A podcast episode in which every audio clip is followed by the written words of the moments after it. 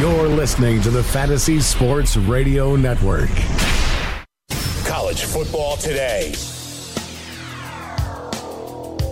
Back on college football today, we are in the stretch run before we kick it off for the 2017 college football season, the Pac 12 has made the college football playoff two of the past three seasons. They'll be looking for more. Week number one on August 26th. Rockin' Rich Cirminiello On paper, teams like Washington and USC look to be the frontrunners, but I'm looking at the Washington State Cougars to crash the party. You know, but I have a hard time arguing with you, Joe. I, I sense a little bit of uh, a little bit of bounce in your step. You missed last week. Uh, you you, you kind of got uh, you kind of got recharged. I love it. Yeah, I, I I really enjoy this conference. The fan in me has always liked watching uh, Pac-12, previously Pac-10 football back in the day. Uh, entertaining games late on Saturday night. Tremendous quarterbacks. If you're an NFL scout, you're spending a lot of time out west this year, looking at Sam Darnold, watching Josh Rosen, checking out Luke Falk. It's a conference, Jake Browning at Washington, conference that's loaded with good quarterbacks, entertaining football. I am unabashedly a big Pac 12 fan, so looking forward to this season. Sit back, relax. Rich and I have you covered for the next two hours. We'll be talking about Pac 12 North, Pac 12 South. Special guest today, 10.06 Eastern Time, 7.06 Pacific. We'll be joined by former Washington State safety and an NFL All Pro safety, Erik Coleman. We'll get Erik's take about the Cougars and Mike Leach. Can they break through and win the division over the Huskies? We'll get his take. And then we'll be joined a little bit later in studio by former Syracuse standout and NFL linebacker Morlon Greenwood. He's in town, good friend of the show. We'll have him on. We'll get his take about how the college game has changed from the time he played in the late 90s until what we see a more wide open attack in college football. But Rich, when I look at this conference overall, you look at Washington last year, 12 and 2. A lot of people thought that they could possibly knock off Alabama. I thought so too and played very well through three quarters before wearing down to the constant pounding of that physical offense and defensive line of the Crimson Tide. They now lose three starters in that secondary. Can they rebound to make it back to the playoff? You know, you touched on the operative word for me, Joe, and that is physical. When you look up and down the Pac 12, there are certain teams that can show physicality at the line of scrimmage. Stanford has done it for the better part of the past, uh, past decade, and that is a team that's been very successful. Utah with Kyle Whittingham, always physical. They have tended to overachieve in recent years. And Washington now with Chris Petersen, strong on both lines. I think that's the reason why there's not much of a drop off in Seattle in 2017. I think when you think about this conference overall, you think about a finesse type of conference, but it's starting mm-hmm. to change. We have coaches like Willie Taggart taking over at Oregon. We have Justin Wilcox taking over at Cal. We'll get into that uh, in next segment, but stay with us. This is Joe Lisi, Rich Cirminiello live on the Fantasy Sports Radio Network from Studio 34, Rockin' Riley's. Keep it where it is.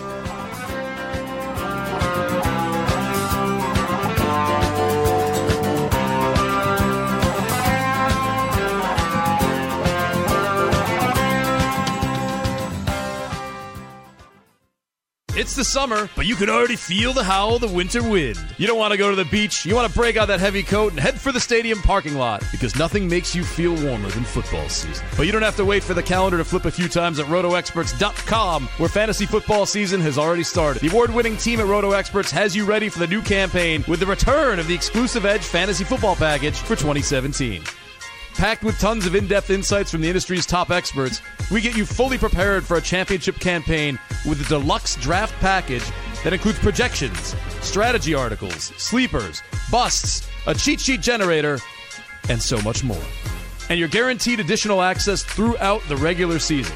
So put your gloves on now, even while it's hot outside, and get into midseason form. Go to rotoexperts.com and register for the 2017 exclusive Edge Fantasy Football Package. Enter code FREE RADIO at checkout for a very special discount.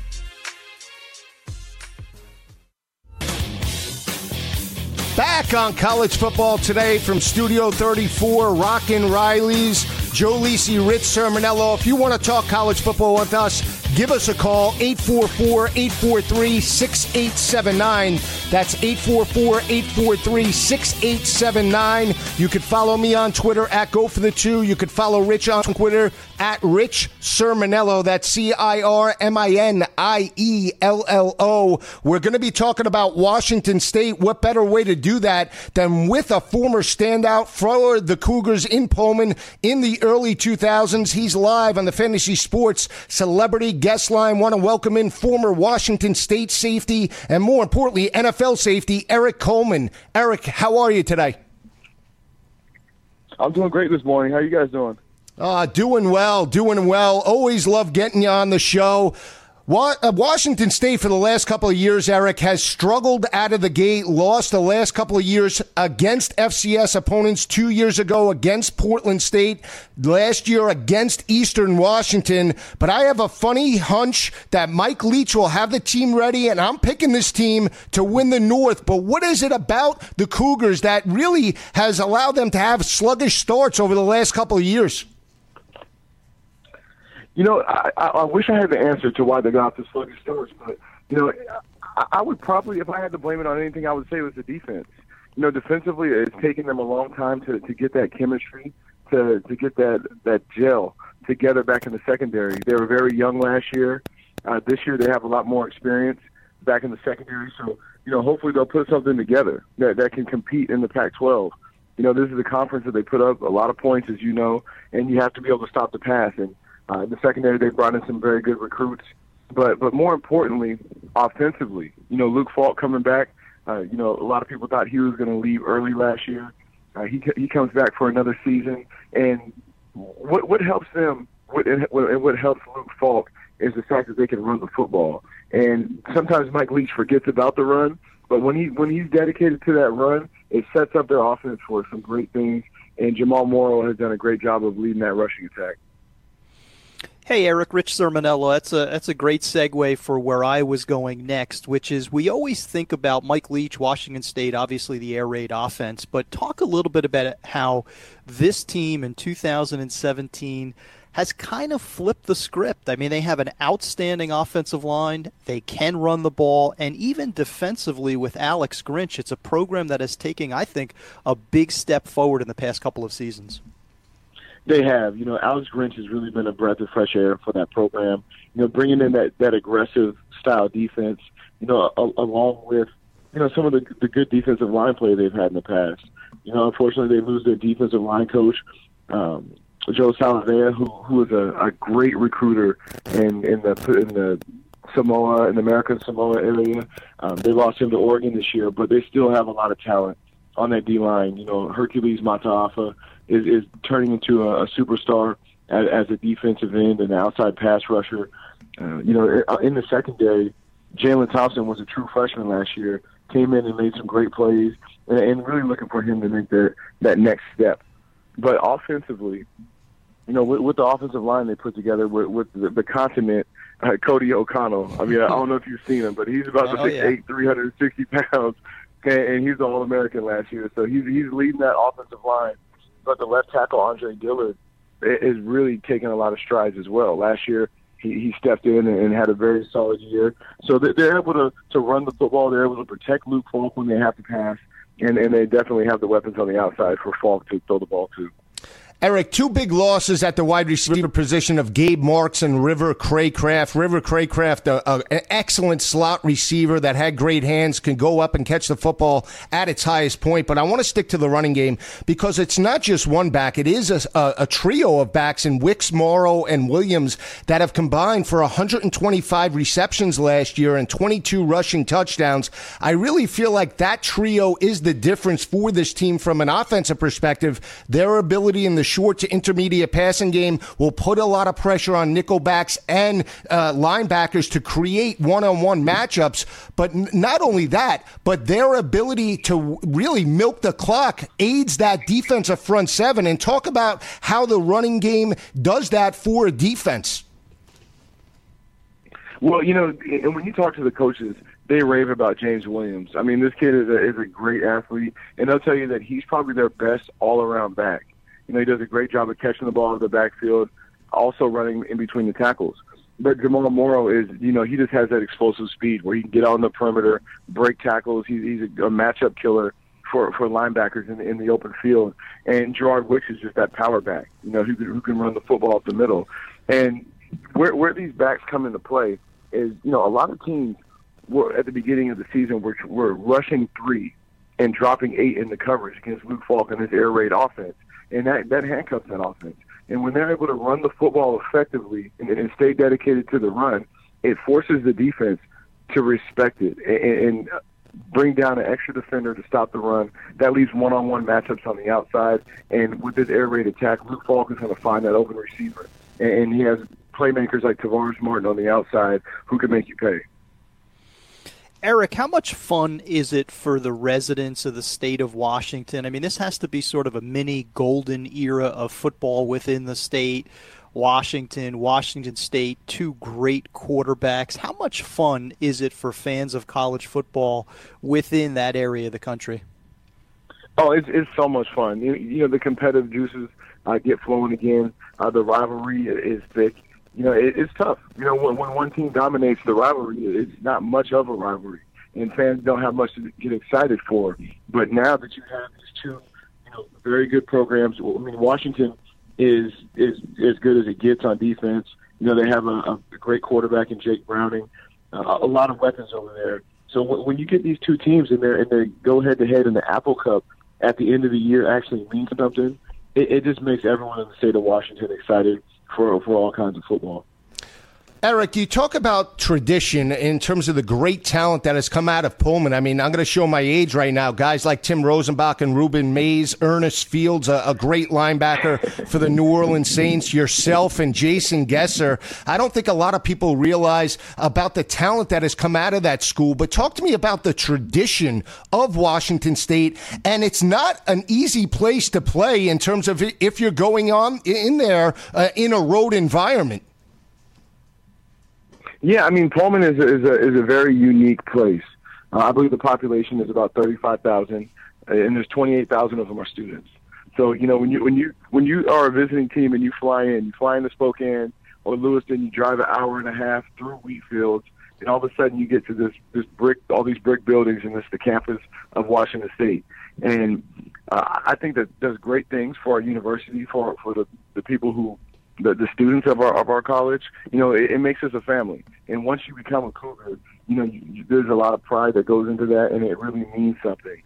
So, you know, the tradition starting back, you know, you know, back in those days where you're talking about with Rosenbach, you know, Drew Bledsoe, and you know, all the great players that came before us. You know, we're really trying to live up to those traditions. You know, th- those players still come around. Uh, they, they come watch us work out in the off seasons. You know, it, it's a, it's a really a big family, and I try to stay involved myself. But you know, back when I was playing, you know, we had, you know, great players like Lamont Thompson, who was the, the Pac-12 all-time leader in interceptions. You know, Rien Long, Outland Trophy winner, Jason Gesser. You know, there, there's a lot of lot of competition, a lot of great players that have come through Pullman, and, and this really gives you an opportunity to compete at the highest level, focus on your books, focus on football, and, and that's really what's important. Erik, we, we, we touched a little bit on the receivers. Uh, obviously, we grow accustomed to someone stepping up in this offense, but Joe mentioned some really talented players uh, no longer on campus. Eh, Tavares Martin, Robert Lewis, those are the upperclassmen. But ha- have you heard or seen of any young kids that you think are ready to take the next step uh, this season? Uh, well, you know what? They, they have had a, a couple of guys who, who they're looking forward to, to step up. Um, you know, they really like Isaiah Johnson Mack. You know, he's he's a very speedy receiver, great agility, and, really fits well into this offense. Uh, but but the reality is, if you can if you can, if you're a good route runner, you have solid hands. It's a great opportunity to get to go to Washington State because you're going to catch a lot of balls. You're going to have a lot of opportunities to make plays. Because if you're open, Luke Falk is going to find you. You know, he's he's a veteran quarterback. He has a they, they, they say he's an extension of Mike Leach on the field. You know, he really does think like Mike Leach, as hard as that may be. If, it, if any of you guys have ever talked to Coach Leach, very intelligent guy. But uh, you know, Luke Falk does a great job with that offense, and And if, if you're a receiver, you work hard and you can fit into this system, hey, it's going to be a great place.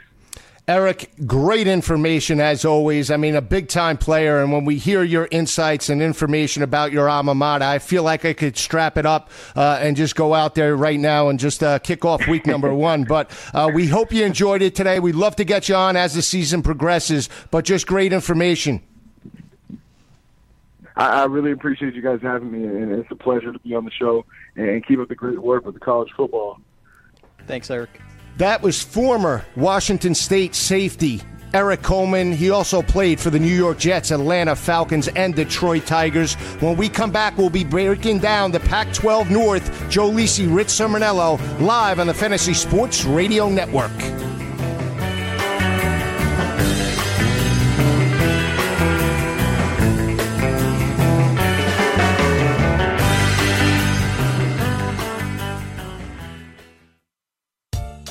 Many fantasy football players are focusing on their upcoming drafts later this summer. But the smart fantasy owner knows there's another big draft before the one where you pick the players. The first step in building a winner for the 2017 season is to draft the best team of experts for your preseason prep. So make the right selection and pick the squad at rotoexperts.com by purchasing the exclusive Edge Fantasy Football Package. The Roto Experts roster features FSWA inaugural Hall of Famer and former Fantasy Football Writer of the Year Scott Engel, nationally acclaimed top ranker Jake Ciely, 2015 and 16 FSWA award winners Bobby McMahon and Brandon Murchison, and many more analysis with impressive stats. They bring you a draft package bursting with all pro analysis and in season coverage that'll guide you to title glory. So pick the team to help you build the right team. Make your first important selection of the 2017 season now and get the exclusive Edge fantasy football package from rotoexperts.com. Be sure to enter promo code FREERADIO at checkout for your discount.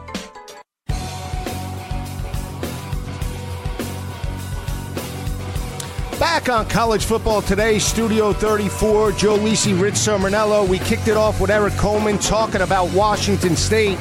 Rich, this is my pick to win the Pac 12 North now. Last couple of years, they've struggled right out of the gate. That, for me, has really derailed any type of momentum. They open up against Montana State this year, week number one.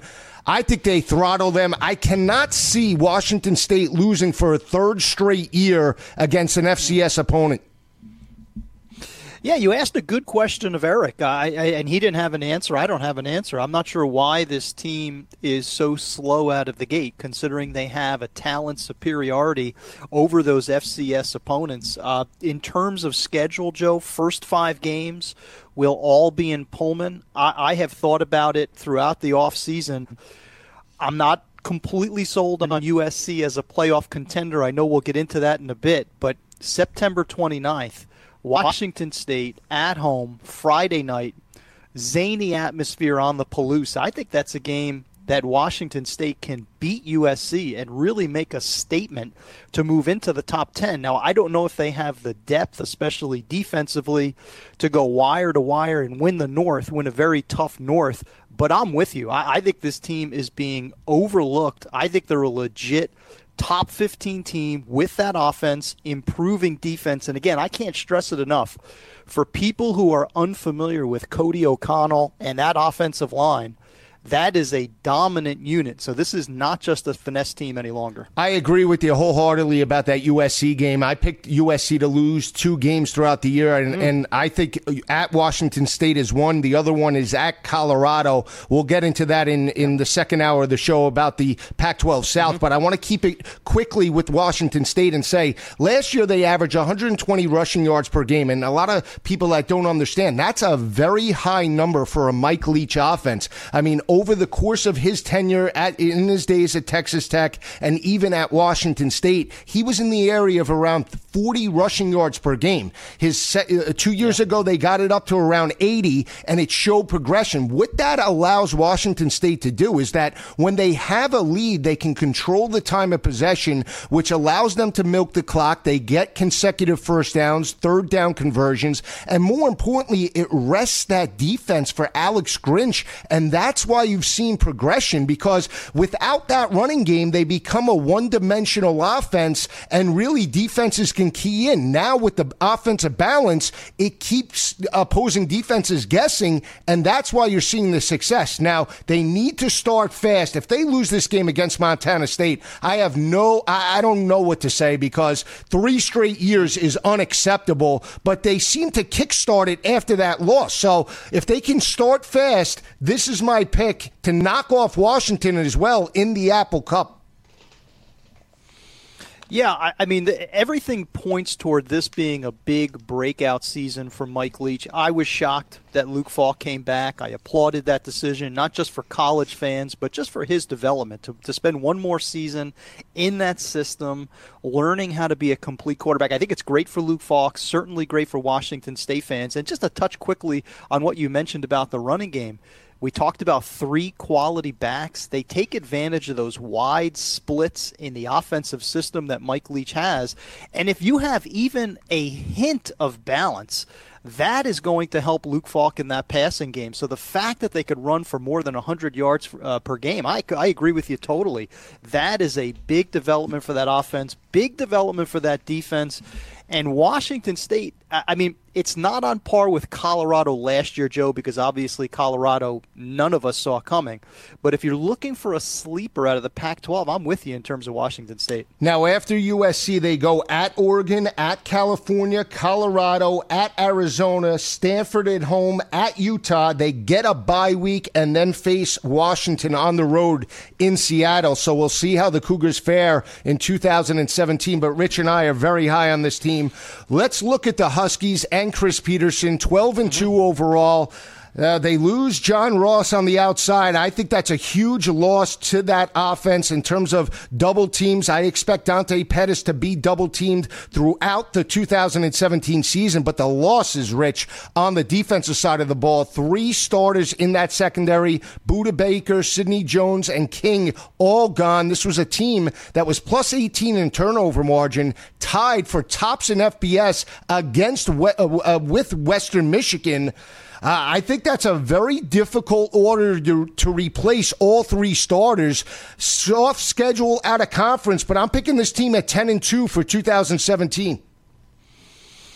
Yeah, I, I, remain high on Washington, Joe. I, I, I, talked about it earlier. You have the now veteran quarterback in Jake Browning. Uh, John Ross obviously missed not just offense but special teams as well. I think they'll be okay offensively though because the line is among the best in the Pac-12. Uh, you have Myles Gaskin to balance out the offense in the running game. Dante Pettis did have 15 touchdown catches last year, albeit John Ross took a lot of heat away. But you know, the defense really comes down to cornerback for me for Washington because they'll be very strong in the front seven again. Vita Vea in the middle of that defensive line. Azeem Victor is back at linebacker. He was out for the tail end of last season, including that playoff game against Alabama. And I think the safeties the safeties are going to surprise you. JoJo McIntosh, Taylor Rapp, last year's Pac-12 Rookie of the Year. They'll be fine at safety, but I think Washington is all about the cornerbacks. If they're vulnerable against the pass, they could lose those two games you mentioned. If those young kids step up, I still think this is the team to beat, not just in the North, but in in the entire Pac-12. Well, here's the thing about Washington. When you look at both of their losses last year against USC at home and Alabama, third down conversions were a big part of why the offense has struggled. The uh, again sacks as well. They did not hold up against physical, athletic defensive fronts, and USC and Alabama both had that last season, and they struggled. So now you look at their out of conference schedule to start 2017. Yeah. They play Fresno State and Rutgers, those teams were 3 and 21 overall. You look now, they don't play USC during the regular season, which is an added benefit for Chris Petersen. But you look at the schedule in 2017, they open at Rutgers, Montana, Fresno State, at Colorado, at Oregon State, California, at Arizona State, Rich. I mean, that's a light schedule for a team that made the playoffs Oh, yeah. last year. Uh, I mean, again, I see them being 10 and 2 overall. It does, for me, though, come down to the Apple Cup with Washington State. And again, I'm not sold on Jake Browning in a big spot. I, I know Luke Falk hasn't showed a lot either in big games, but he's a senior quarterback. Again, when I see Jake Browning under pressure, in terms of his reads and progressions, he throws the ball quickly into coverage and hasn't shown a ton of progression against man to man defenses playing uh, bump and run coverage against his wide receivers. I, I, think I, I would take an opposite opposite tack. I, I, this is still a quarterback that's only two years removed from high school. He enters his true junior season uh, with Washington, so he's still developing. And I'm going to give him the benefit of the doubt, although this won't have an impact necessarily on his reads and progressions. But he did play with a shoulder injury last year, had a prolific record breaking season for the program, had that uh, shoulder repaired in the offseason. So I think you'll see a little older, a little wiser, and a little healthier Jake Browning. So I, I think he'll continue to develop into one of the better quarterbacks in the country. You're right, he's got to step up against big opponents, but I look at that schedule as well. I don't see a lot of big opponents uh, on the schedule until you get to November, really. Uh, Oregon, November 4th, at Stanford will be very tough against a dynamic uh, secondary at Stanford.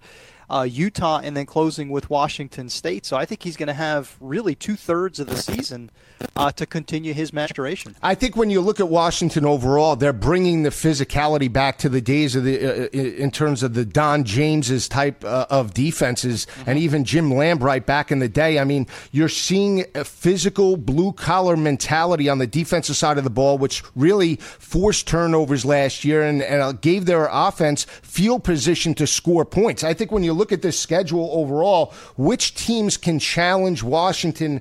Uh, that you mentioned, I say Utah here because they are a blue collar team with physicality on the offense and defensive lines. I look at Stanford last year; they were abused in Seattle with Christian McCaffrey. I mean, they lost that ball game forty-four to six on a Thursday night. Rich, I mean, when you look at this matchup with Washington, I mean, look at Washington's running backs of Gaskin and Coleman. That's a dynamic duo that can pound the football between the tackles. They could also put pressure on Stanford's defense on the perimeter.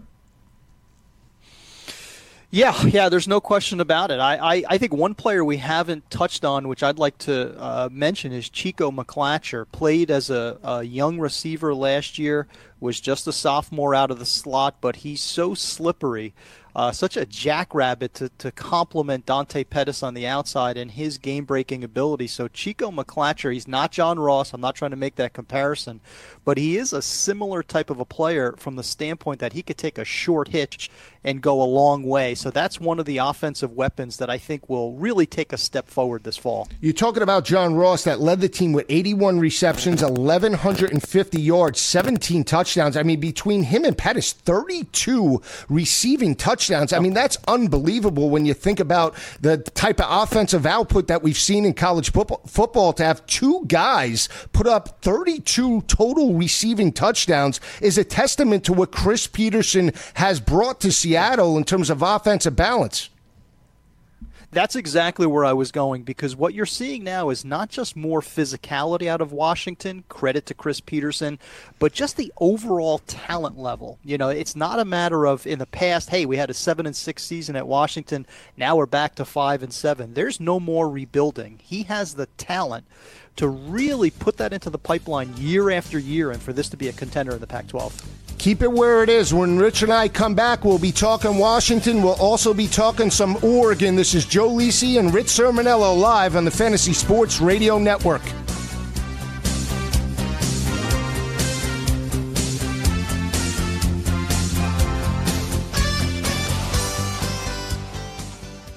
Hey everybody, it's me, Joe Pisapia, best-selling author of the Fantasy Black Book series, and right now you can get the 2017 Fantasy Football Black Book on Amazon as we speak. What are you waiting for? You can get it for ebook for your Kindle or for paperback, and it's not just me this year. No, I brought in some friends. I got Jake Ciely, I got Sammy Reed, I got Gary Davenport. I got championships and they're waiting for you. Find out why the Fantasy Black Book is number one best-selling in fantasy sports for the 10th straight time. You know why? Because once you go Black Book, you never go back. Back on college football today, we're talking Pac 12 North. We left off with Washington and Chris Petersen Rich, I, I think this team, from a schedule perspective, doesn't finish any less than 10 and 2 overall. I think they do have a couple of tough games. One of them, the Apple Cup. I think the other one could be Utah. But I, I think this team is on the outside looking in of the Pac 12 championship and, more importantly, of a college football playoff appearance. It's going to hinge on Jake Browning, though. Uh, it, can he make plays throughout the season, especially when his playmakers aren't there? Like John Ross. And I think that when you look at the Alabama game, when they took away his weapons, he couldn't make plays. And I think that's where Washington's season hinges. Even though he supposedly he had a, a shoulder surgery, we didn't see that type of play calling in terms of an aggressive approach against that Alabama Crimson Tide defense. I, I disagree. I, I, just don't think there's anyone on that schedule that'll be. You know, obviously, nobody's Alabama defensively or, or Nick Saban, so I'm not suggesting that. But I think playing in the Pac 12 with that weak non conference schedule, I, I think Washington rolls offensively. Again, this is more than Jake Browning. This was more than John Ross, Myles Gaskin, Lavon Coleman in the backfield. You have good balance, and I really like that offensive line. That was the problem during the lean years for Washington. They just couldn't get it together in terms of offensive line, gave up a ton of sacks. Now they have three big bodies returning, led by Trey Adams, all Pac 12 first teamers. So I think they're close to complete. And again, McClatcher, Dante Pettis, look for a young kid like Ty Jones in his first season to contribute uh, on the outside. I think offense is fine. My concern is just that back end of the defense. Will they be vulnerable against the pass when they're facing quarterbacks like Josh Rosen, like Luke Falk? I think Washington is fine. To me, still the team to beat. I'm banking on them repeating in 2017. So, Joe. do you think they go 11 and 1 or possibly 12 and 0? Okay, because here's here's two yeah. games I look at uh, overall. I look at that game at Colorado as possibly being mm-hmm. a trap game, and then when you look at the back end of their schedule, Rich. Obviously, I don't think we're high on UCLA being a dominant team, even though Josh Rosen does Agreed. come back. But then they have a rivalry game, even though they dominated Oregon. It's still a rivalry game at home. They follow that up with a road game at Stanford, then another physical game at home against Utah and then Washington State in consecutive weeks. And for me, that's what I look at. I don't know where I, I know for me, I'm picking Washington State as a loss, but there could possibly be a Stanford and a Utah loss in there as sure. well because of the schedule. And that's why I'm not sold on Washington overall winning the division. Yeah. No, I, I understand. I, I, think where we disagree, my loss is going to be at Stanford. I think that kind of a physical opponent, we'll talk about it in a few minutes, I'm sure, but I love the secondary of Stanford. That could be the game that really gives problems to Jake Browning. But I, I'm going to stick with Washington in the Apple Cup. They have dominated Washington State over the years. I'm with you. I really like the Cougars. I think they'll be a big surprise this year. But that game is also in Seattle. And, and Washington has been so good under Chris Petersen at home.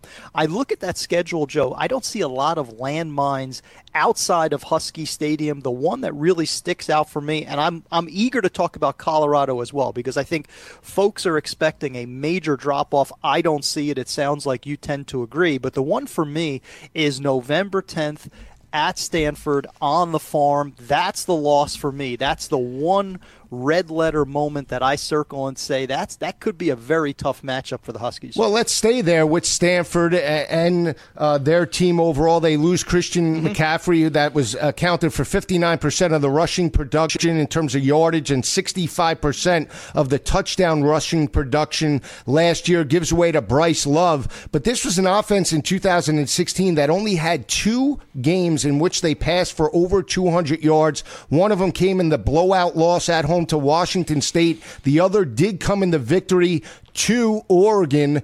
David Shaw and the crew. A lot of people picking this team. I don't see it. I, am picking them seven and five overall. Not sold at the wow. quarterback position. They lose Solomon Thomas, their defensive end that led that team in sacks. I think this team could be exploited from a secondary perspective. You said they're hot, you're high on them. I think mm-hmm. you could challenge them vertically, and I think teams like Washington State will really exploit that secondary because of their speed. Yeah, I, I mean, I would I would take the over at seven and five. I see this as more of an eight or even nine win team. You touched on quarterback. That is and continues to be my big concern. Uh, you know, Keller Chryst is their quarterback, but Keller Chryst is coming off a serious knee injury in the uh, bowl game late season, so he may not be available for the opener. Uh, I like Bryce Love. He's not Christian McCaffrey, but I think he'll have a breakout season as the feature back. Defensively, I always like this team. I like the physicality.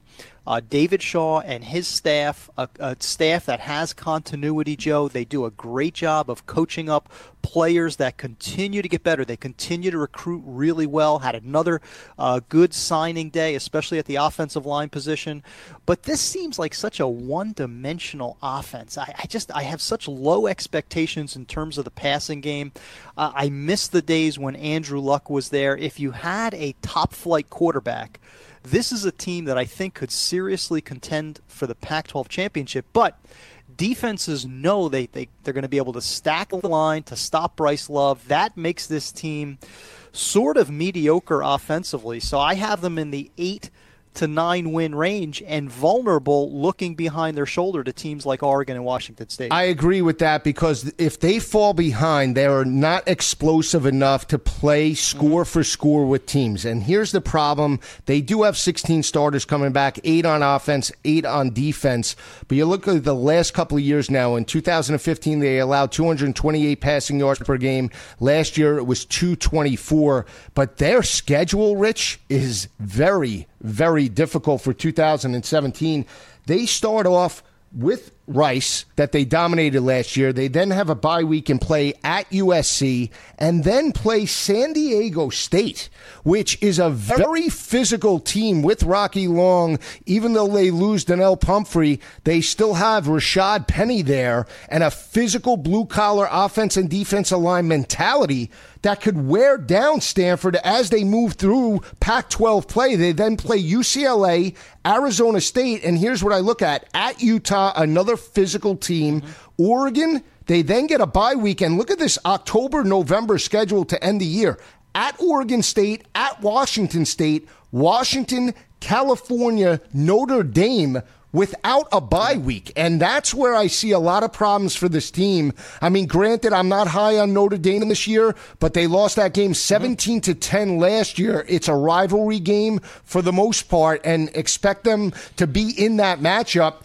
I, I, I, disagree with that. I think they're at seven and five. But again, you mentioned it, it does hinge on the quarterback position because if they do get injuries to the quarterback, this team could possibly uh, slip to 500. I think what's interesting to me too, and, and I'm a big fan of Stanford, big fan of David Shaw.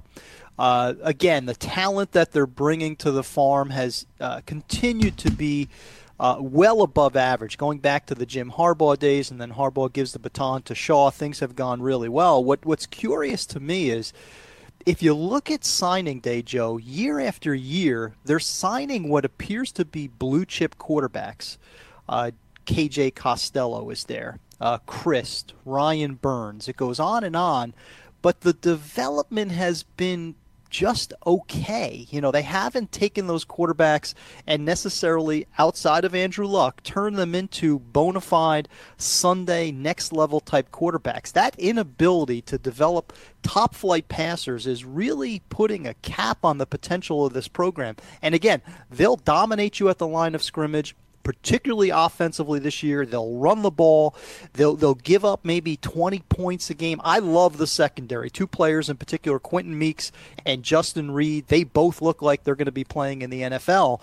But if you don't have balance on offense in this day and age, there's a cap on your potential. So I, I agree that they're not going to win the Pac 12 North, but I still see this as an eight possibly, if Chryst comes back healthy, maybe a nine and three team. We'll see how it plays out. That'll be the hinge game uh, for Stanford overall. I mean, how do they fare against USC? They've dominated them in recent years, mm-hmm. but now they go to the Coliseum, and you know Sam Darnold and that offense is going to challenge that St- Stanford uh, offense to match them score for score, and that's where you want to see that game play out because if USC can jump up early, it could be lights out for the Cardinal in that matchup. We'll change gears. Yep. We'll stick now with Oregon new head coach Willie Taggart.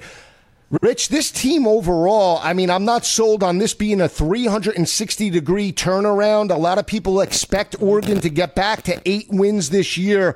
I do not see it. They allowed 41 points per game, their most since prior to 2008. They also allowed 246 rushing yards per game and 38 rushing touchdowns, Rich. 3.1 touchdowns per game on the ground to opposing offenses. They have a lot of work to do on the offense and defense line lines? They do, but a couple of things to keep in mind. Uh, it's going to be a transition year to Willie Taggart. I think the whole philosophy is going to change. This is going to be a much more assertive, less flashy type of a team. They'll still score points, but but Willie Taggart uh, Jim Leavitt, getting Jim Leavitt, the defensive coordinator from Colorado, who did such a great job in Boulder, getting him to Eugene, to me, was a stroke of genius for Willie Taggart. I, I don't expect an overnight change, but I do expect to see a little more physicality that out of that defense and two players offensively: Royce Freeman, the running back, Tyrell Crosby, the left tackle. Those guys missed most of last season. Now they're back. I think there's a chance for this team to surprise during the season. We'll see what happens. We'll keep it where it is with Oregon. This is Joe Lisi, Rich Cirminiello on the Fantasy Sports Radio Network.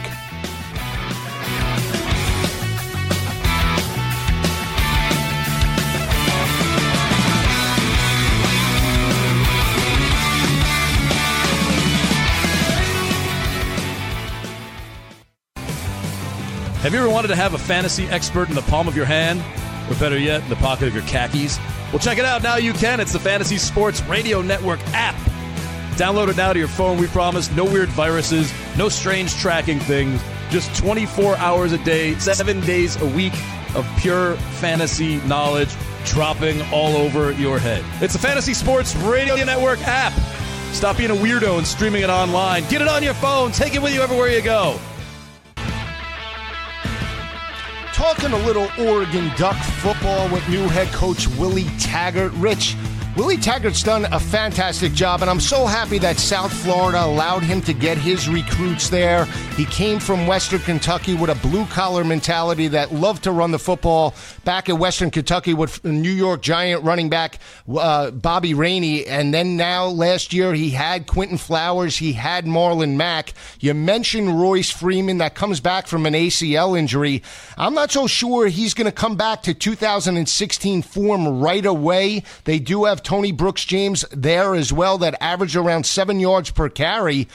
Justin Herbert's a guy that I like. It, the only problem I think is he's not a mobile quarterback, and that's what uh, uh, Willie Taggart wanted there with Quinton Flowers. How will that play into Oregon's offense in 2017? Well, he Herbert is not a dual threat, Joe, but he is someone. Despite his size, he's six six. He's a big, long athlete. He can make plays with his feet. I mean, if the pocket breaks down, he can pick up first downs by scrambling. So he's not a stationary target. They do have depth in the backfield. Uh, they lose Darren Carrington, the wide receiver, was going to be their top target. He now transfers to Utah after his latest off field problems. But what I like also offensively is they want to have an identity. They have want, want to have more of a physical identity. Well, that offensive line, which was so young and had the injury to their best lineman Tyrell Crosby, they're now a year older.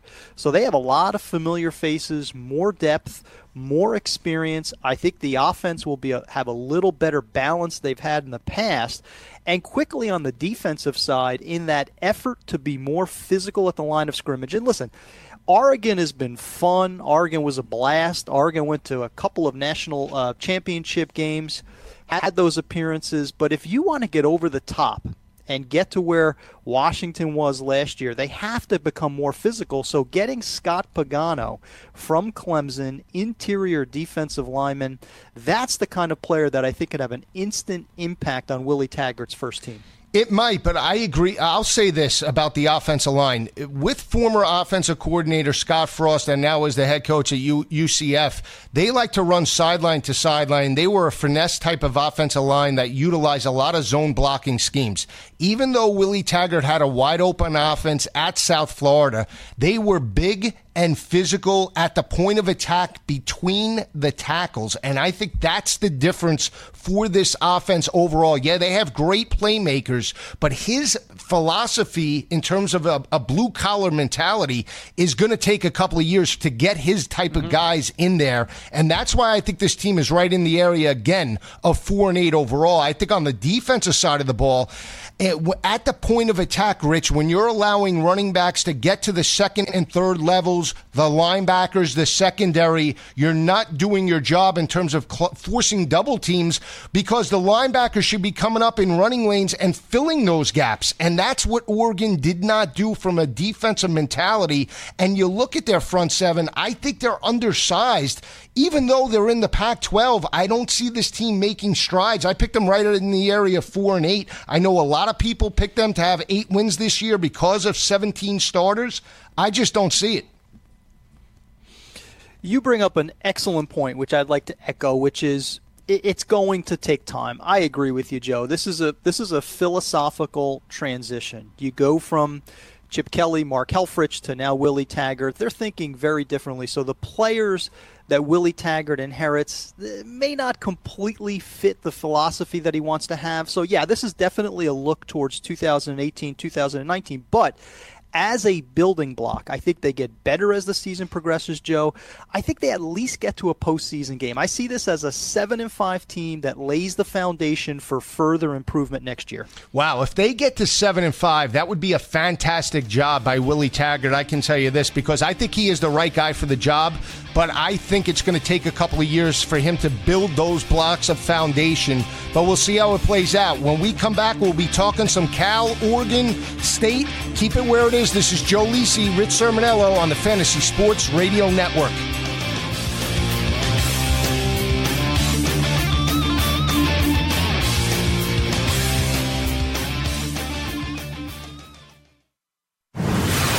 You're listening to the Fantasy Sports Radio Network.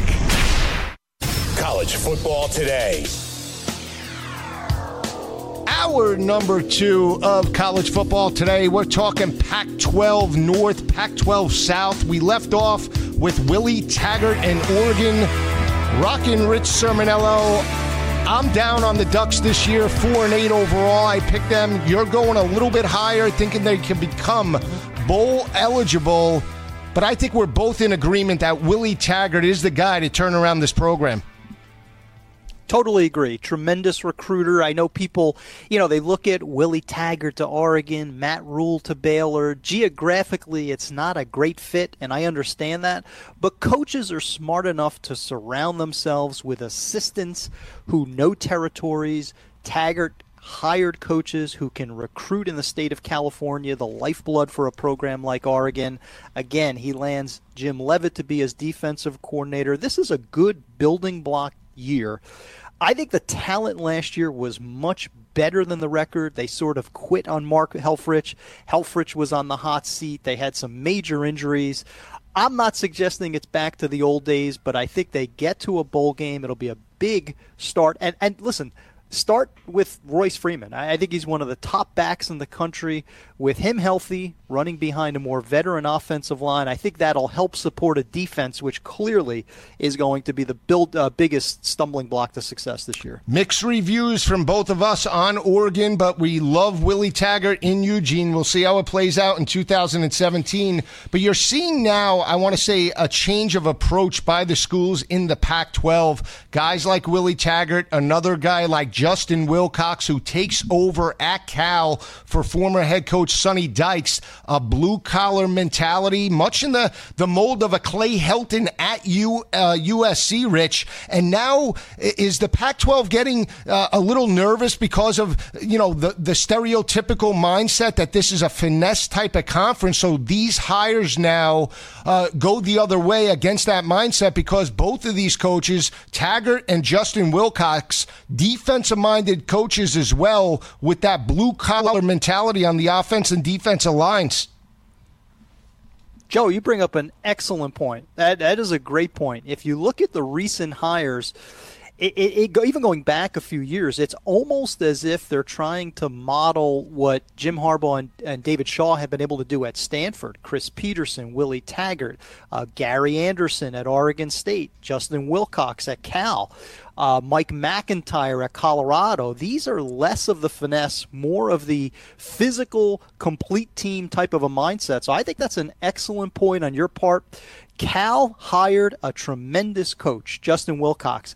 He inherits a dearth of talent. They're not ready right now. I think this is still a couple of year building project. They don't have a quarterback this year. Uh, defensively, they'll be challenged. Going to take time, but that was a good hire by the uh, the Golden Bears. Yeah, I think that's what you're seeing in the conference overall, under the radar. I want to say B-rated coaches in terms of if you're looking at actors, A-list, B-list. You have guys like Harbaugh, you have guys like Urban Meyer and Dabo Swinney. those uh, front line head coaches. But this conference overall, getting back to basics. When we come back, we'll give our predictions for Oregon State and Cal, and then we'll move to the South. U.S. USC, UCLA, and Colorado on tap. This is Joe Lisi and Rich Cirminiello live from Studio 34, Fantasy Sports Radio Network.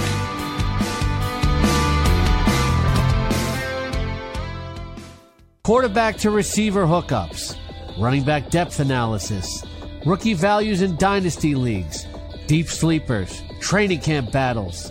These are just a few of the in-depth features you will find inside the 2017 RotoExperts.com exclusive Edge Fantasy Football Package. Plus, you get a full year of in-season coverage as a bonus. Get the exclusive Edge Fantasy Football Package now at RotoExperts.com. Enter free radio at checkout for your special discount.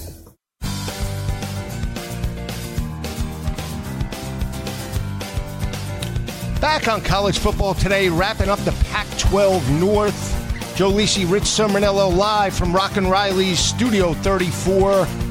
Rich, when I look at Cal overall, defensively, they are challenged. They allow 276 rushing yards per game last year. Justin Wilcox will try and fix that, but do not expect the same explosive offense under Sonny Dykes. They lose Davis Webb and they lose leading receiver Chad Hansen that have both moved on to the NFL. I think this team has to run the football to keep games close. They do have big big play wide receivers in Robertson and Stovall, but I love Tre Watson at the running back position. That being said, again, like Willie Taggart, this is a work in progress. I have Cal right in the area of three or four wins for 2017. Yeah, one thing I, I Demetrius Robertson, if you, if you want to look at a player that in a few years will be on your fantasy team, the wide receiver from Cal, he is a budding superstar. He's the one player that the Bears can really promote for all Pac 12, possibly even some individual national awards. He's that good. One thing I'd like to point out I think you and I are both high on Justin Wilcox. I, think he also did a good job in terms of his coordinators. Went into the FCS to pull out Beau Baldwin to be his offensive coordinator, and defensive coordinator is Tim DeRuyter, the former head coach at Fresno State. Was not a successful head coach, but I think he's more comfortable just taking over a defense. So he has a lot of veteran leadership at the coordinator position. Cal is going to be fine. It's a program that's not impatient. They're going to give a young Justin Wilcox some time. So I- am with you right at three and nine. It'll be a challenging season. If you're a Bear fan, what you hope for is some of these young kids start to develop, and by November, your team is more competitive than it was in September. We'll go to Oregon State because this, for me, is the team that I think could surprise some people in the Pac 12 this year. Last year they were four and eight. They beat Oregon for the first time since 2007. This was a team that lost eight ball games by 15 points per game, but they played some of the better teams like Utah very, very close to the vest last year. I love Ryan Nall, their running back. I love Garretson at the quarterback position, and I love what Gary Anderson has brought from a physicality on the offense and defensive lines. One player in particular for me that really uh, dictates whether this team can become bowl eligible is wide receiver Seth Collins, the former quarterback. He missed November due to an illness. If he can return in September, this offense could have a depth a, bevy of depth at the wide receiver position that'll allow them to stretch teams vertically. And I'm picking them at six and six this year, Rich. Mm-hmm. Yeah, I, I have the same thing. Six and six, which would be a big deal this program has not bowled in the last four years. They've really gone into a ditch over the past couple of seasons. But now that you're entering year three of Gary Anderson, his systems are in place. He's getting more of his kind of talent. Look at how they finished last year. I, think this is a young program that can really feed off of late November. They blow out Arizona and then they beat Oregon in the Civil War big deal for that program, so they carry some momentum into this season. I'm with you on Ryan Nall. I see a young Mike Alstott, big physical runner that when he gets out into the open field, he's hard to track down. He's an exciting player to watch, but health has been an issue for him, Joe, so they really need him to be healthy for all 12 regular season games and then hopefully a bowl game. For me, it comes down to the quarterback position. They got a junior college transfer by the name of Jake Luton. He's a six-seven quarterback. Kind of reminds me of what Mike Riley used to like. If you remember, Riley always loved those big, tall, statuesque quarterbacks like Sean Mannion, like Derek Anderson. If Jake Luton can be Pac 12 ready and give a little more of a boost to that passing game, this is a dangerous Oregon State team. So we're in agreement again. I think this is a better than the record type of a team in 2017. And he also has McMaryion there, who, who really came on as yeah. a sophomore. And the reason why I said Garretson yep. is because I feel like this team overall mirrors Wisconsin from last year a, uh, a little bit with Alex Hornibrook and Bart Houston. If McMaryion does win the job, he's only uh, going to be a junior. If he struggles, then Gary Anderson can go to Garretson that he coached at Utah State. So uh, this is, I, I think, a win-win for everybody. There's depth at the quarterback position experience there, so that can take them to the next level and possibly breaking through for six wins. So we'll see how that plays out. But let's really kick it over to the Pac 12 South. We'll look at Clay Helton. We'll look at Sam Darnold, 10 and 3 last year. They ended their season with a 52 to 49 come from behind win over Penn State in the Rose Bowl, a game for the ages. This is a team that ended with a nine game winning streak. Now the expectations are on, are on this team to really break through to the college football playoff. I picked them to win the division, go to the Pac 12 championship game, Rich, but they're on the outside looking in when December and January hits. Yeah, I, I, think they're the team to beat in a relatively weak Pac 12 South. Uh, I'm excited about Sam Darnold. I think he's the real deal. Uh, brought a boost to that USC program that nobody expected right up until that Rose Bowl victory. So there's a lot of excitement at the Coliseum. But I also see some of the weaknesses. I, I don't love the offensive line. I don't love the defensive line. And I know this is unfair because it's apples and oranges, but historically, the last three times that USC began a season ranked in the top 10, which they will this year, they finished unranked, unranked, and 22nd nationally. So USC lately has had a difficult time handling prosperity in the preseason. So they're a very good program but I see a couple of losses as well. I, I don't think they're going to make the playoffs. I think they're going to lose to Washington in the Pac 12 championship game. Wow. Well, I do have them losing in the Pac 12 championship game, but it's not to Washington. It is to Luke Falk and the Washington State Cougars. I will say this about USC overall. It wasn't just the offense, it was the defense led by their linebacker, Cameron Smith, that really came on last year for that nine game winning streak when you look at the offensive uh, losses that they have from last year, Juju Smith Schuster is gone. It's going to put a lot of pressure on the wide receiver core, a young wide receiver core to aid Sam Darnold. But it, Ronald Jones, to me, is the, the factor for the offense that can add offensive balance. They had six games last year where they rushed for over 200 yards per game. They were five and one in those games, Rich, and won those games by 24 points per game. They open up against Western Michigan week number one. I think they they start fast, and I think they dominate Stanford in that matchup from a speed perspective. Defensively is where I like this team though to get back to get to the Pac-12 championship game with Cameron Smith in that defensive front seven. Rich, they held six opponents under 100 yards rushing, and they won those games by 20.4 points per game. The defense doesn't get enough credit for what they did last year. Yeah, and a lot of that credit goes to Clancy Pendergast. Clay Helton brings him back to be his defensive coordinator. Pendergast in his first go round at USC was really proficient at getting players off the edge to attack the quarterback. He's got a couple of good edge rushers to go along with Cameron Smith on the inside. Porter Gustin leads the way. Uchenna Nwosu will be on the opposite side. So Pendergast really orchestrates a defense that can create pressure and create turnovers.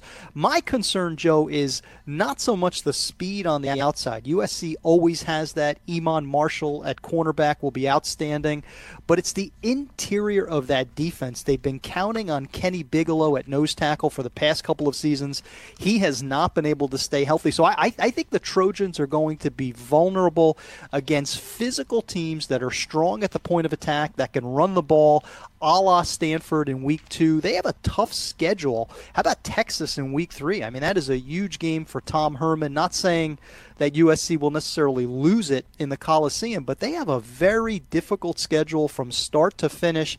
And I just, I'm not sure. Clay Helton did a great job last year at one and three to rally the troops, but can he get this team to the playoffs when the expectations are that they get to the playoffs. That's where I have some uh, uncertainty at this point. I agree with that point wholeheartedly. That Texas game is a rematch of the 2006 BCS championship with Vince Young, where uh, that dynamic performance that propelled the Longhorns and Mack Brown to the national championship victory over Pete Carroll. So that's not an easy game by any any stretch. And then those two road games that I mentioned at Colorado, at Washington State, will really dictate whether this team team does make a college football playoff appearance.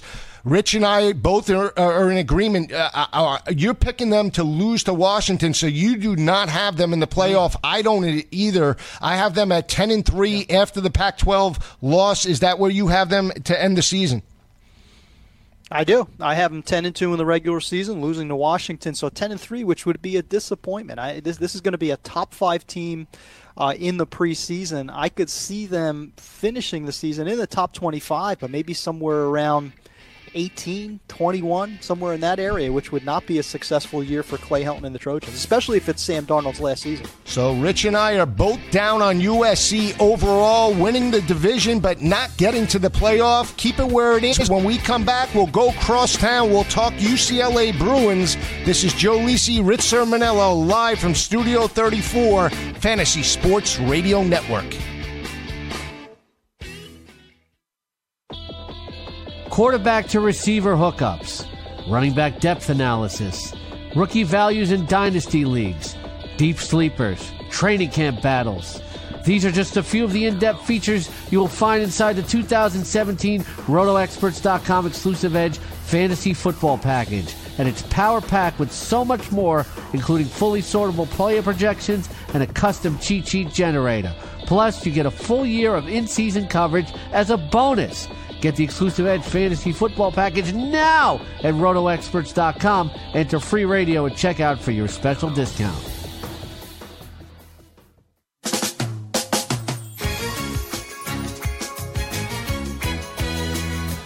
Back on college football today, we're breaking down Pac 12 South. We talked USC. We're going to switch gears and talk about Jim Mora Jr. and the UCLA Bruins disappointing season last year, 4 and 8 overall. Rich, with Josh Rosen in the lineup last year, they were 3 and 3 after the first 6 games. They lose McKinley. They lose Vanderdoes on the defensive side of the ball. They allowed six opponents to rush for over 195 yards on the ground. But the offense, Rich, is where they have concerns. This team only averaged 84 rushing yards per game last year, one of the worst rushing offenses in college football. And in order for them to become bowl eligible, they're going to need offensive balance to take the pressure off the offensive line and, more importantly, off of Josh Rosen to make plays. I am so down on this program. I, I am not a fan of Jim Mora. Uh, everyone that I have talked to, Joe, over the past couple of seasons, close to that program, says the same thing. They're not tough. They're not disciplined. There's a country club type atmosphere. He gives too much leniency to his four and five star players. And, and listen, to Jim Mora's credit, he has taken the program to a higher level, particularly from a talent and a personnel standpoint but I don't see the killer instinct. I, I don't. And, and, and this program will be better as long as Josh is healthy. They'll have more balance on offense. I like the offensive line, so those running back, uh, those rushing numbers have to improve this season with Soso Jamabo and Nate Starks. It'll be a better program, but is it better than a seven-win type program? There's there's talent here that these guys should be competing for the Pac-12 South year in and year out. I just don't see it. And I think Jim Mora is going to have a tough time surviving into 2018. I agree with you. I said that he was on the hot seat. He's one of my top 10 coaches to be on the hot seat for 2017. He's going the other way, Rich. When you look at what he's done there in uh, UCLA, I mean, in 2013, 10 and 3, 2014, 10 and 3, 15 in 2015 8 and 5 and yes Josh Rosen was hurt last year so they limped to a 4 and 8 overall record but like I said, they were a 500 ball club with him in the lineup. So uh, again, I'm not sold on Josh Rosen either. I think when you look at his progression after his freshman season, a lot of people were handing him the Heisman after he threw for over 300 yards against Virginia's defense. Since that time, where's the signature win? Where is his ability to step up in big games and lead his team to victory? He almost had an opportunity last year against Stanford. They let that game slip. He couldn't pull that game out in the second half. Uh, again, I'm not sold on Josh Rosen. I know people are saying he's a top flight draft pick in next year's draft. I have question marks about him as well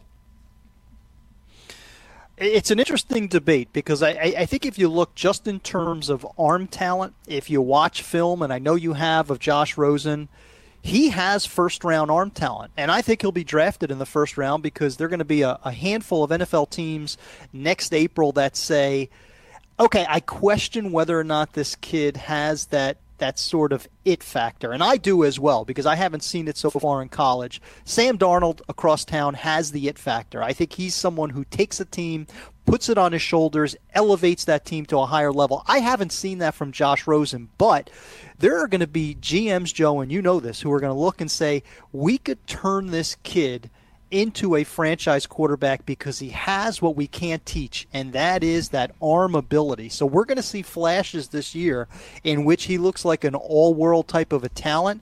But I still go back to I, I, don't know if this kid has that sort of killer instinct. This is the kid who, as a freshman at UCLA, had a had like a, a hot tub in his uh, in his dorm room. It's that's I'm not gonna knock him for that, but it's sort of that mentality. I don't know if he's a gritty competitor. I don't know if he's a little too much of a of a prima donna. And and, and if Josh Rosen can't elevate this team I don't see who does at UCLA. I am just unimpressed by the overall direction of the program. Remember the replacements, the movie with Gene Hackman, uh, Shane yeah. Falco? Yeah. You can't teach hard, yeah. right? And, and, I agree with that. And that's my I, I assessment on Josh you Rosen. For a comp. That is my. I was going to ask you for an NFL comp. I love that you went with a Hollywood comp. Shane you went up to me. I Falco. It, well, NFL uh, again. We've seen it time and time again with NFL GMs. They want to coach it up. I, I mean, we can take Yep. take Yep. Jim Druckenmiller at Virginia Tech. He was the RoboCop. He bench pressed 400 Mm-hmm. pounds. Logan Thomas was another one. He's got the size. He's got the arm. Didn't play well on the football field. Ryan but- Leaf. Ryan Leaf. Ryan well, Leaf? Yeah. Right. And I I hate to bring up Ryan Leaf because he did have off the field issues outside some other character flaws that we can mention. So the substance substance abuse was one, but I, I like to just leave it on guys that don't have off the field issues like that because they have the prototypical skills. Now, can they take their team to the next level like a Tom Brady? A lot of people say, well, where did Tom Brady come from? If you watch Tom Brady in Michigan, he was 20 and 5 as a starting quarterback. A lot of people don't realize that, but he had heart. He elevated his teams to- to the next level. Look at that game against Alabama in the bowl game. I mean, there were times that Tom Brady led his team in tough environments and won ball games in college, not just the NFL. And when you look at Josh Rosen, I haven't seen that signature win. Uh, uh, again, he's going to have to show me a lot more in 2017. I don't like the supporting cast. I do feel from a schedule perspective, this team is bowl eligible, six and six overall. But in order to take it to the next level, that running game needs to get going, and I don't think they can do it. So I pegged them at six and six. Again, I think they've taken a back seat now to USC and Clay Helton. How much fun or how much of a litmus test? I'm not saying it would qualify as a signature win, but with Josh Rosen coming back from the injury, how interesting is it going to be watching UCLA host Texas A&M in Week One? A pair of coaches possibly coaching for their future at their respective schools. Rosen coming back, two programs with a lot to prove. I know we're going to spend a lot of time in the coming weeks talking about Florida State, Alabama, which we should, but there are some openers which could really be telltale signs for what happens throughout the rest of the season. UCLA and A&M being one of them. I'm not going to go off the beaten path too much with that matchup because I loved that game last year with Trevor Knight. I picked uh, Texas A&M to win that matchup. They won in overtime. They dominated for about three and a half quarters. I will say this though: you look at Texas A&M. They allow 212 rushing yards per game. They lose Daeshon Hall and Myles Garrett and Justin Evans out of that defense. But in the last seven minutes of the game, Rich, Josh Rosen and that offense went to the hurry up, which allowed them to take that game into overtime. So now I, I, I think the mentality is you have to run on Texas A&M's defense. I think in that matchup they run up tempo. Expect Josh Rosen to throw for over 400 yards. I'm leaning towards UCLA in that game. Don't want to get too much on predictions here, but that was a game that you're right. It was an excellent, excellent contrast in styles, and it played out to a dynamic game in College Station. And expect fireworks week number one in the Rose Bowl. So I agree with you 100%. Let's switch gears. Let's talk about Mike McIntyre and the job that he did in Boulder last year 10 and 4 overall and a Pac 12 championship appearance against Washington. He loses his quarterback, Liufau, and he loses three starters out of that secondary. But there's a strong nucleus in place led by running back Phillip Lindsay. Yeah, the way I look at Colorado is again, I, I think the national mindset, Joe, would be you know Colorado had their fun last year. Now it's time to go back to three and four win seasons. That is not going to happen. Two things. Number one, the offense will not only be as good. I think this offense in Boulder could be better this season with Steven Montez at quarterback. Fowl you know, veteran, kind of kept things together. He was an okay player. That's not an NFL cal- caliber player. But Montez, when he filled in as a freshman last year, played very well. 6'5, 225 pounds, mobile outside of the pocket. You mentioned Lindsay. I'll mention the fact that almost the entire offensive line is back. They have one of the deepest cores of wide receivers in the Pac 12. They're going to score points. My concern for Colorado having a similar season as last year is defense. Lost a lot of talent. You mentioned the secondary. I'll mention Jim Leavitt. Defensively, they're going to be a heck of a lot more vulnerable. I think they give up another seven, eight, maybe 10 points per game extra than they did last year. That's why I think they're a 7 and 5, 8 and 4 type team. But getting back to back bowl games, now expecting to play in bowl games and have winning seasons, that's a cultural shift that Mike McIntyre has has incited, and that's why this team has a bright future. Yeah, he brought back respectability uh, to that program that Jon Embree did not bring there. Uh, the former player, they struggled under his tutelage. You mentioned the wide receiver core led by Shay Fields, Devin Ross, that, that combined for 14 receiving touchdowns. You mentioned the losses in the secondary. The one characteristic about Colorado's defense that was above and beyond everybody else's within the conference was third down conversion defense. They held opposing def- uh, offenses to 31% on third down conversions because of their ability to play bump and run coverage and man to man coverage, which allowed that defensive staff to utilize blitz packages and create quarterback pressures. And again, when you don't have experience in the secondary like you did last year, I agree with you. I think that's where the concern is. I picked this team at eight and four overall that that could be a stretch as well, but it does fall on Montez's arms and, more importantly his shoulders because again he filled in admirably, especially in the big house against Michigan. If they can make a run, it is going to be due to his success in stretching teams vertically from an offensive perspective. He's had a very good offseason. He's really taking more of a leadership role in that offense. One name I want to throw out the secondary is going to take a big hit. It's creating an opportunity, though, for Isaiah Oliver. He's going to be the next NFL player that comes out of that Colorado secondary. Isaiah Oliver, big hitter, tremendous cover skills as well. Keep it where it is. When Rich and I come back, we'll be talking with former Syracuse standout and former NFL standout Morlon Greenwood. This is Joe Lisi, Rich Cirminiello, live on the Fantasy Sports Radio Network.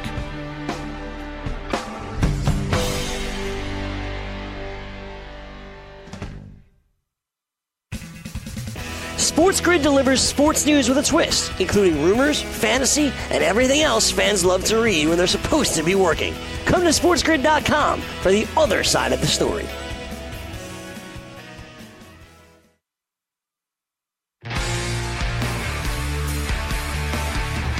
Rocking and rolling in the last segments of the show. Joe Lisi, Rich Cirminiello, right here from Fantasy Sports Radio Network, Studio 34. We're breaking down the Pac 12 South. We're going to take a quick break. Anytime we get a former NFL standout, and more importantly, a college standout to join us in studio, we take a break. We're joined by former Syracuse linebacker and NFL linebacker for the Miami Dolphins and Houston Texans, Morlon Greenwood is with us. Morlon, how are you today? I'm doing fine. I'm doing fine, Joe. Thanks for having me. You're talking about a guy that started 48 straight games in Syracuse, a time when a physical defense was present within the Carrier Dome. Morlon, talk to me about how the physicality of the game in college has transitioned from the time that you played in the late 90s to what we see on the football field every Saturday in college football. Yeah, you know, it's uh, the game has definitely changed. You know, back then, you know, we had a, a lot of the I formation. Um, now we now they've transitioned to the th- throwing game, and uh, that also changes the game a lot because now you got to look for different type of personnel. You got to get linebackers that can run with those wide receivers. Normally, you know, because of the the running game and the fullback and the isolation play that uh, you know we used to see a lot. Um, we don't really see that much anymore. And uh, so it changed. It changed recruiting. You, you're not really see a lot of a lot of teams uh, getting a lot of uh, fullbacks, a lot of um, middle linebackers that's normally more stout. They're they're more slender and speed and have more more agility, and they have to be able to walk out and cover wide receivers because you know the game is changing changing that way. Hey, Morlon, it's uh, Rich Cirminiello. I want to take a look at a big picture issue that's become a hot topic at the college level. I don't know if you've given a lot of thought to it, but uh, share how you feel about the possibility of paying athletes at the college level. Oh wow! Um, you know, I've, I've, you know, that's just not the issue now. It's been an issue when when I was playing as well. Mm. You know, few of the, uh, few of the, uh, the the college athletes back then used to talk. But my personal thought is on that. Um, I feel like you know, coming out of high school, from from you to be able to get a, a, a scholarship, right? you're you're uh, coming out of high school. The the school is paying for your education. They pay they they're paying for you to um, have room and board. Um, they also uh, giving you an opportunity where if you do well on the football field, you can get drafted and, and go play in the NFL. So they they're providing that platform for you, and they're giving you a chance to get an education where you could go and and get your degree.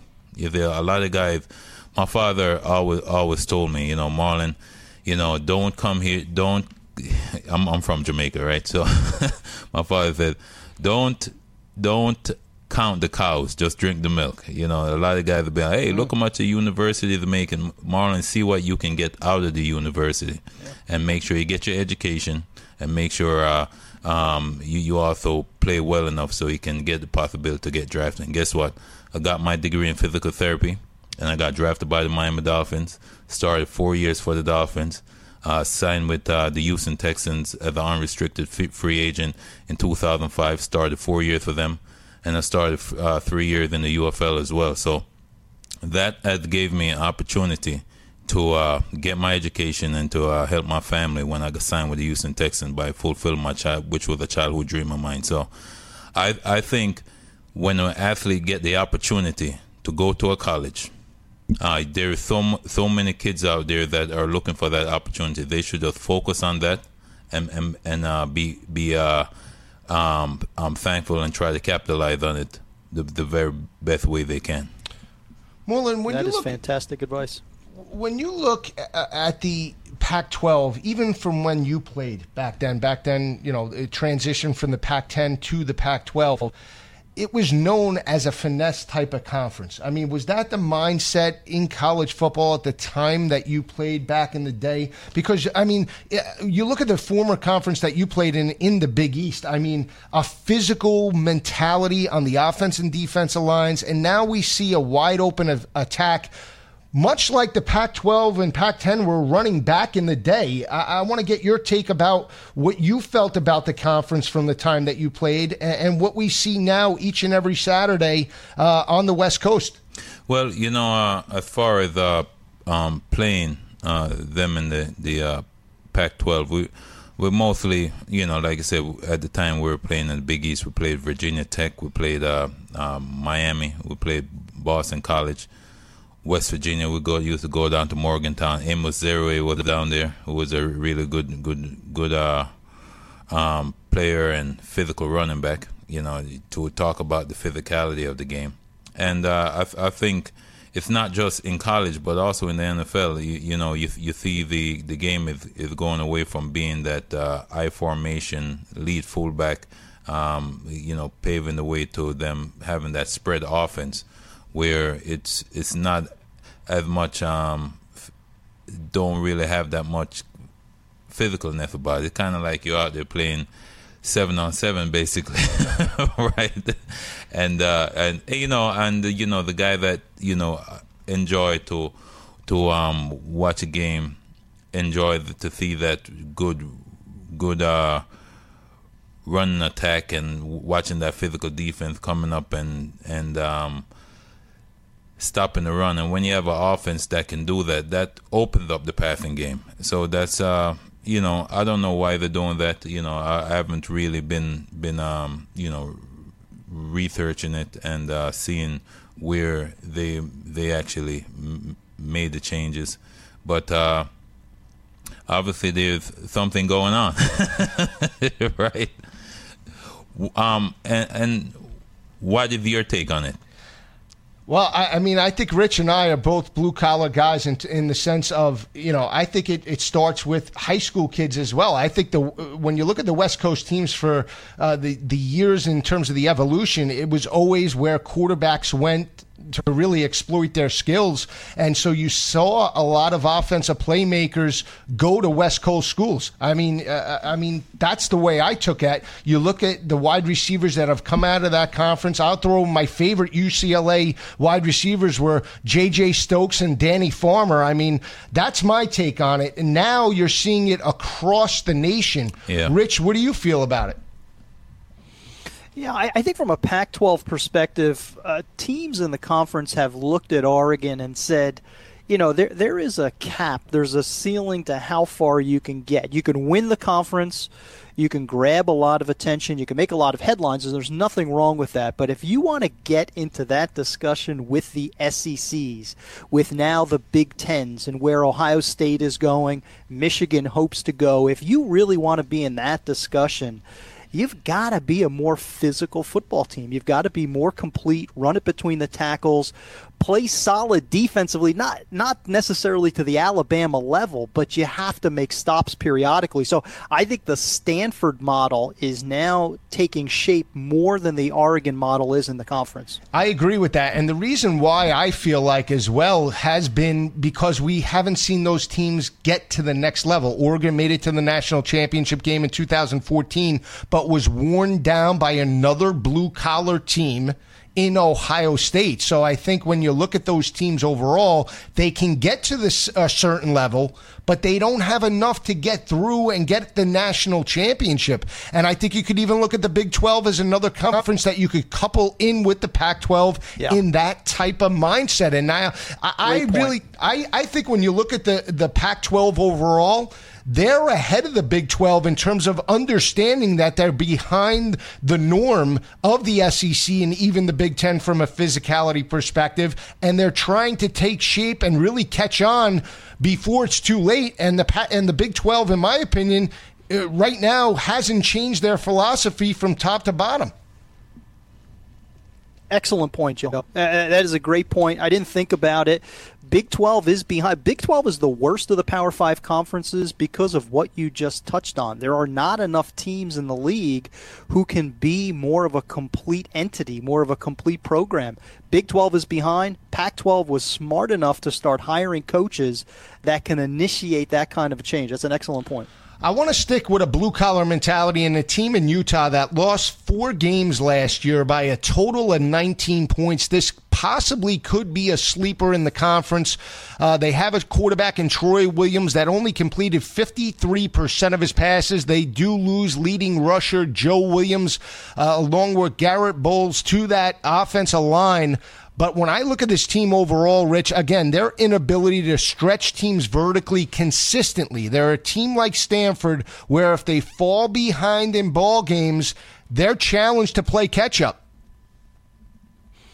Yeah, they're trying to change that philosophy. I'd love your take on it, Joe. Utah, to me, their personality, their identity was always rooted in, in the theme that we've been talking about throughout this morning, which is that physical mindset, that change in the physical mindset in the Pac 12. Utah did that about as well as anyone, thanks to Kyle Whittingham and his staff. Whittingham has consistently taken those two and three star players, and then boom, four or five years later, they're now NFL caliber players. I love the mindset but now they're switching philosophies offensively. They brought in Troy Taylor from the FCS to coordinate the offense. They're going to try to spread things out, open things up. I don't know if they have the per, uh, personnel for that, but I don't know if it runs through the veins of Utah. I'd love your take as to what you think about that offensive shift for Utah. Yeah, I th- I think they're going to be challenged. To be honest with you, I picked them at seven and five overall. Again, I don't think they build off of last year's nine win total, and I think when you look at their schedule, they have some very difficult games, not just at home but on the road. We'll touch that on that in next segment. Keep it where it is. This is Joe Lisi, Rich Cirminiello, and Morlon Greenwood live in Studio 34. Stay with us, Fantasy Sports Radio Network.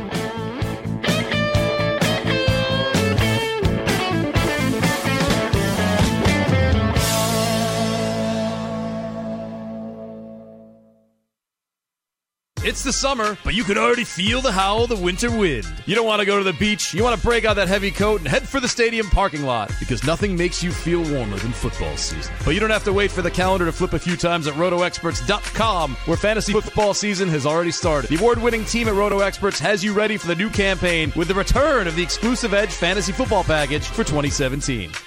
Packed with tons of in depth insights from the industry's top experts, we get you fully prepared for a championship campaign with a deluxe draft package that includes projections, strategy articles, sleepers, busts, a cheat sheet generator, and so much more. And you're guaranteed additional access throughout the regular season.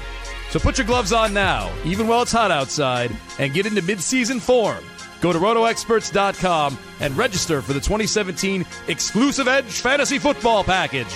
Enter code FREE RADIO at checkout for a very special discount.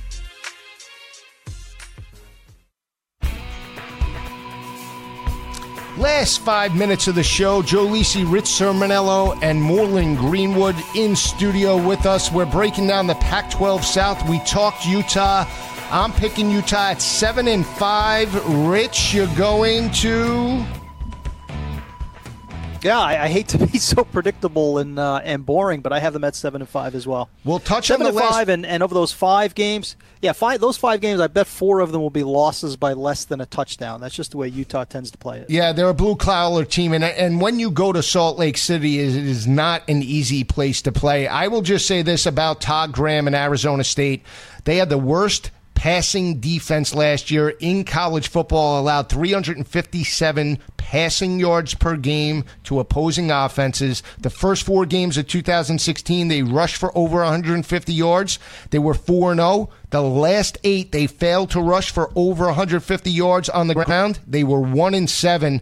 I don't see it changing this year. I have them at 5 and 7 overall, and I have Rich Rod with Arizona in the basement at 3 and 9. Yeah, I, I, tend to agree with you. It's going to be a rough, whereas Washington is the place to be in Pac 12 college football. Arizona is on the complete opposite spectrum. I think ASU has a better shot they get the quarterback from Alabama, Blake Barnett. I think that'll be interesting to see what he could do for that offense. But it's criminal that ASU couldn't run the ball last season, Joe. You have two very good backs, Kalen Ballage, who will be playing in the NFL, Demario Richard will also be trying to play in the NFL. So there's enough talent for them to get six and six, but if they don't, you could have both of those coaches, Rich Rod and Todd Graham, looking for jobs by December. I put Todd Graham, I put Rich Rod on that list along with Jim Mora Jr. I listed 10 coaches on the hot seat for 2016. Three of them are in the Pac 12. We're talking live with former Syracuse standout Morlon Greenwood. Morlon, I know you were in town and, and we thank you for joining us today. You had your football camp yesterday, mentoring young athletes quickly, it was it was in Long Island. I mean, tell us a little bit about it. Well, you know, tomorrow, uh, yesterday, uh, I had the, the third annual Morlon Green football camp at Freeport High School. You know, Freeport High School is where you know everything started for me. You know, Coach Rossellin, who's being inducted into the high school, a high school Hall of Fame. Uh, he, you know, he got me involved in wrestling and got me involved in in football. And coming from Jamaica, you know, he he did so much for me and opened up so many doors. Got me into football. I was playing soccer, and that gave me opportunity to get a scholarship, go up to Syracuse, and you know get my degree in physical therapy and get drafted by the Miami Dolphins and playing for the Houston Texans. Now I say all of that because um, he didn't have to do what he, he did. So now I have the Morlon Greenwood Foundation. It started in uh, 2015 uh, leadership and mentorship program for at-risk youth and underprivileged kids, and we put on a free football camp for them, and this is what the third one. And we just, I just want to offer the same thing to them. Let them know that they can accomplish anything they want to do in their life, as long as they believe in themselves and they put in the work. First, you have to know what you want to do in your heart, and once you know what you want to do, you have to figure out how you're going to do it. And then the third part is putting in the work, and football teaches you all of those things. I couldn't have said it uh, any better myself. The game of football, about what re- it represents, not just on the football field, but off the football field, Rich, is what it's all about. Uh, uh, this game teaches all of us so many principles of life that uh, we carry each and every day. Exactly. Yeah, no, I, I think Mar- I think Morlon said it beautifully, and I applaud him for the work that he's doing away from the field. It's outstanding. Thank you. For Rich Cirminiello, for Morlon Greenwood, this is Joe Lisi and the College Football Today. Stay with us. Next week, Rich and I will be breaking down the SEC live from Studio 34. Have a great weekend, everyone.